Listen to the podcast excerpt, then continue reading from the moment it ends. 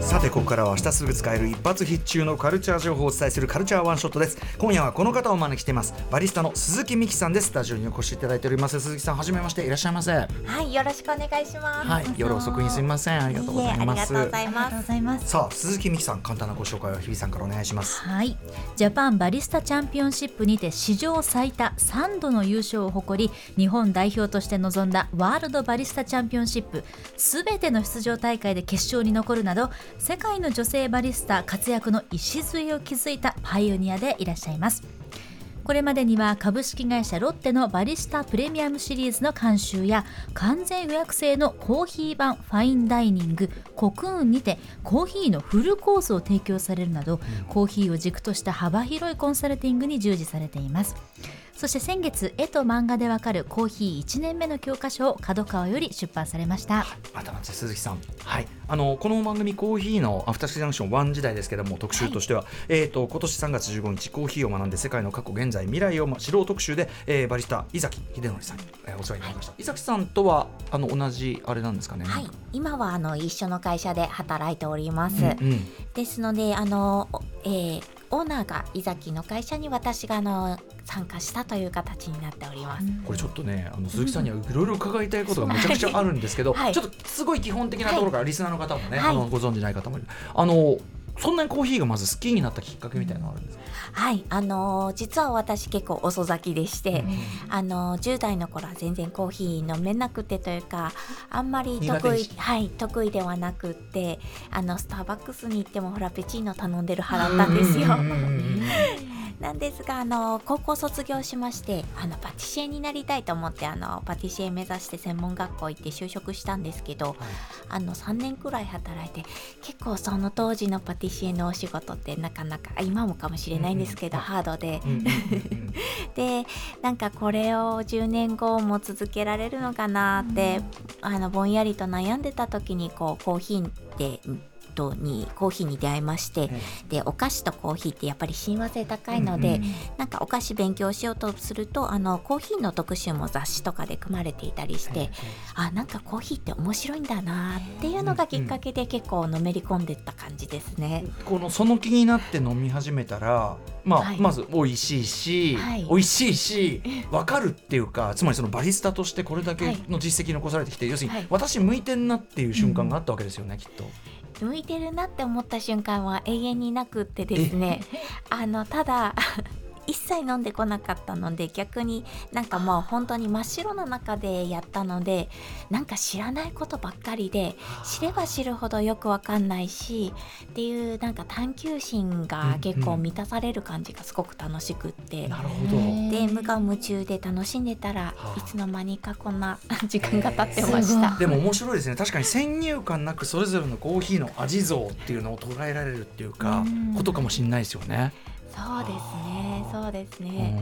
あとこれもちょっと素朴な疑問で申し訳ないんですけど、はい、その女性バリスタの世界っていうのも世界的に切り開いたという鈴木さんですけど、はいはい、なぜその女性のバリスタってそこまで少なかったんでしょう。あの決して少ないわけではないんですよ。うんうん、多分皆さんもお店に行ったら女性のバリスタがカフェで働いてるの見たことあると思うんですが、それがすごい長期間にわたってこうやっていくっていうことでしたり、こういったあの大会に出て活躍するっていうのがやっぱり当時少なくて、で私あのバリスタの大会に挑戦して世界大会に何度か出場させてもらってるんですけど、うんうん、やっぱりなんかうーんじゅうぶんのいちくらいとか、まあ、でも年々年々それはあの増えてきてはいるので、はいはい、なんか想像するにその井崎さんに教わったコーヒーの歴史で、はい、かつてはそのコーヒーハウスっていうところで、はい、まあ、言っちゃえばその男性社会のこうサロン的なところがまずはベースにヨーロッパ特有の何かそういうのがあったりするから、うん、まあ、そこからの今、まあ、まさに進化期ということなのかもしれないですよね。うん、鈴木さんも含めてそうですね、うん、そうですね。でもあの私パティシエとしても働いてたこともあるので思うんですけど、やっぱりすごい働きやすい環境ではあるんですよ。なんかさんじゅうごキロの鍋を持たなくてもいいですし、うんパティシエさん重労働ですものね、まあ、だからなんていうかな、ある意味コーヒーそれこそ苦手意識あった鈴木さんもこれだけあれながら、まあ、来たれっていう感じはあるのかな、はい、そうですね、はいうん、ということでですね、はい、今日はですねその鈴木さんに、まあ、ちょっと実はねコーヒーも入れていただいてるんで、はい、もうすでにね、あのーはい、いただきたいんですけども、ちょっとコーヒーにまつわる情報をワンショットぜひ、えーはい、鈴木さんにしていただきたいんですが、どんなお話でしょうか。はい、実はあのコーヒーにも旬があるんですよ。コーヒーにも旬があるということで、はい、これ実はあのメールいただいてるのでちょっとご紹介させてください、えーはい、ラジオネーム エヌエスティーアールディー さんも、えー、私もほぼ毎日飲むほどコーヒーが好きなのですが、ワインと同じように気候や土壌によってコーヒー豆の味というのは変わるのでしょうか、収穫時期も変わるのでしょうか、気になりますという、まさにこの話でございます、はいはいはい、まさにその通りでして、うん、あのワインと同様にあの、まあ、コーヒーベルトと呼ばれるあの、うん地域でコーヒー、うん、世界各あの世界中で栽培されているんですが、はい、あのやっぱり南米と中米であの収穫の時期が違ったり、うんうん、で結果それが日本に届くタイミングっていうのが違ってくるので、はい、例えばあの今ちょうどブラジルとか南米の方の収穫が終わったタイミングで、これからあのじゅうにがつ頃から中米とかエチオピアとかの収穫が始まってきてっていうような感じで、結構つまりその新米ならぬ新コーヒーってことですよね。はい、なんか何パターンか選べるお店増えたじゃないですか、はい、その時どうやって選べばいいか正直分かんなかったんですけど、うんうん、じゃあエリアによって旬があるっていうのを分かっておくとより美味しいものというか、そうですね、そうですね、その入ってくる時期っていうのは、まあ、その国のインフラによってもまたちょっと変わってきたりはするんですが、うんうん、あの収穫されて、まあ、ちょっと寝かせまして、それから船に乗って船だったり飛行機に乗って日本に届くんですけど、うん、あのですのでだいたいあのこれから、えー、年明けてから夏くらいまでが南米のコーヒー、ブラジル、コロンビア、まあ、ざっくり冬は南米なのかな、はい、日本で言えばそうですね、はい、で、えー、秋後また来年の秋口頃からは中米のコーヒーっていうのが、なので今まさに中米のコーヒーが結構日本に今秋口なんですね、はい、なるほどなるほど、だからブラジル、そうか、はい、秋の中米冬の南米、グアテマラ、コスタリカ、エルサルバドル、はい、うんうん、が旬だと、はい、南米はボリ、ボリビア、ベルーといったということですね、はい、さてでは今日はせっかくですから入れていただいております、はい、どんなものをご用意いただいてるんでしょうか。はい、今日ですね、あの実は急遽パナマのコーヒーお持ちいたしました。パナマからようこそ、はい、確かに中米のちょうど首のところにある、うん、あの国なんですが、はい、あのパナマの芸者という品種ご用意したんですけど、はい、聞いたことある、あの芸者、あの芸者、どの芸者、漢字の芸者、でもその、そこからついてるんでしょうかね。あ、違うのかな、向こうの言葉、はい、うん、向こうのエチオピアの村の名前から地域の名前から、はい、来てるんですが、はいはい、でもそれを思わせるような、うん、あのすごい華やかな芸者さんを思わせるような華やかな感じと、はい、なんだろう、ちょっと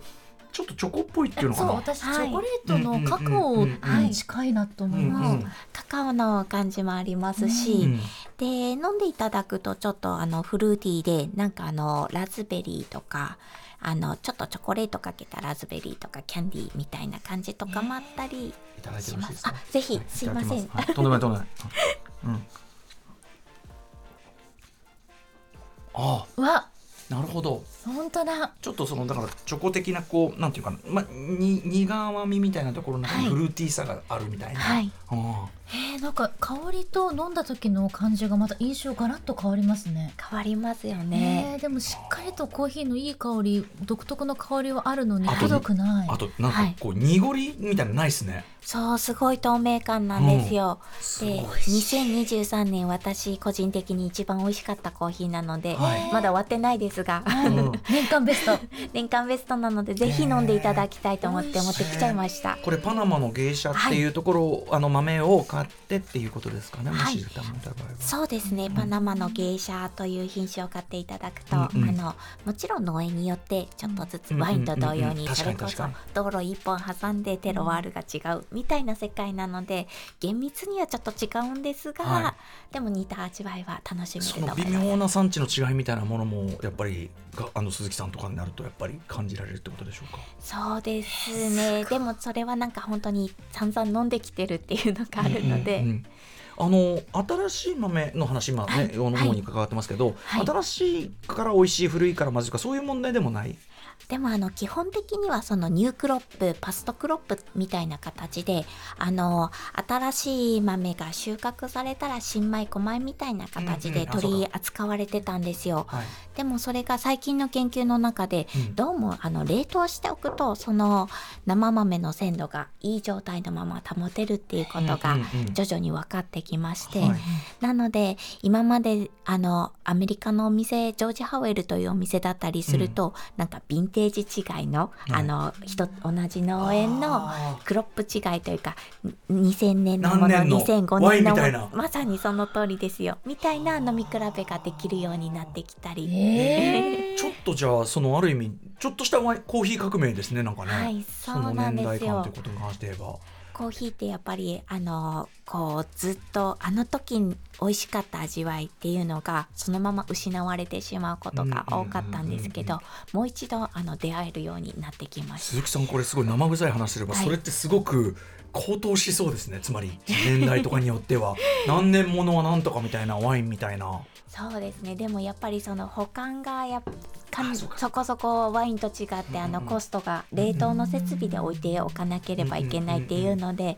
まだなかなかなかワインの世界まではたどりつけてないなっていうのが実情ですね。でもまあ端的に保管の技術の話だから、はい、まあね、まあまあ、分かんないですよね。 こ, れからねこの先の未来きっと、うん、何しろ僕らはまずそのコーヒー豆の瞬間みたいなものあんまりあと場所とか意識してなかったんで、うんうん、コーヒーとしかまあ今入門入門も入門なんだけどだからこそこの鈴木さんの本ということでご紹介しておきましょう。はい、はいはい、そうですね、うん、はい、鈴木さんのご著書絵と漫画でわかるコーヒーいちねんめの教科書角川より税込みせんななひゃくろくじゅうえんで発売中となっております、はい、今日はちょっと短い時間でしたけど、はい、でも鈴木さんがここまでねあのやってらっしゃるのにでも実はそのコーヒーそんなにっていうのなんか面白いなと思ったしなんか勇気出るなっていうかなんか距離が縮まった感じですね、うんうんはいまあ、そういう構えずにという本でもありますもんね、はい、そうなんですよ。ぜひぜひよろしくお願いします、うんはい、ということで短い時間でございました。そしてごちそうさまでした。めちゃくちゃ美味しかったです。ありがとうございます、はい、今夜のゲストはバリスタの鈴木美希さんでした。ありがとうございました。はい、ありがとうございます。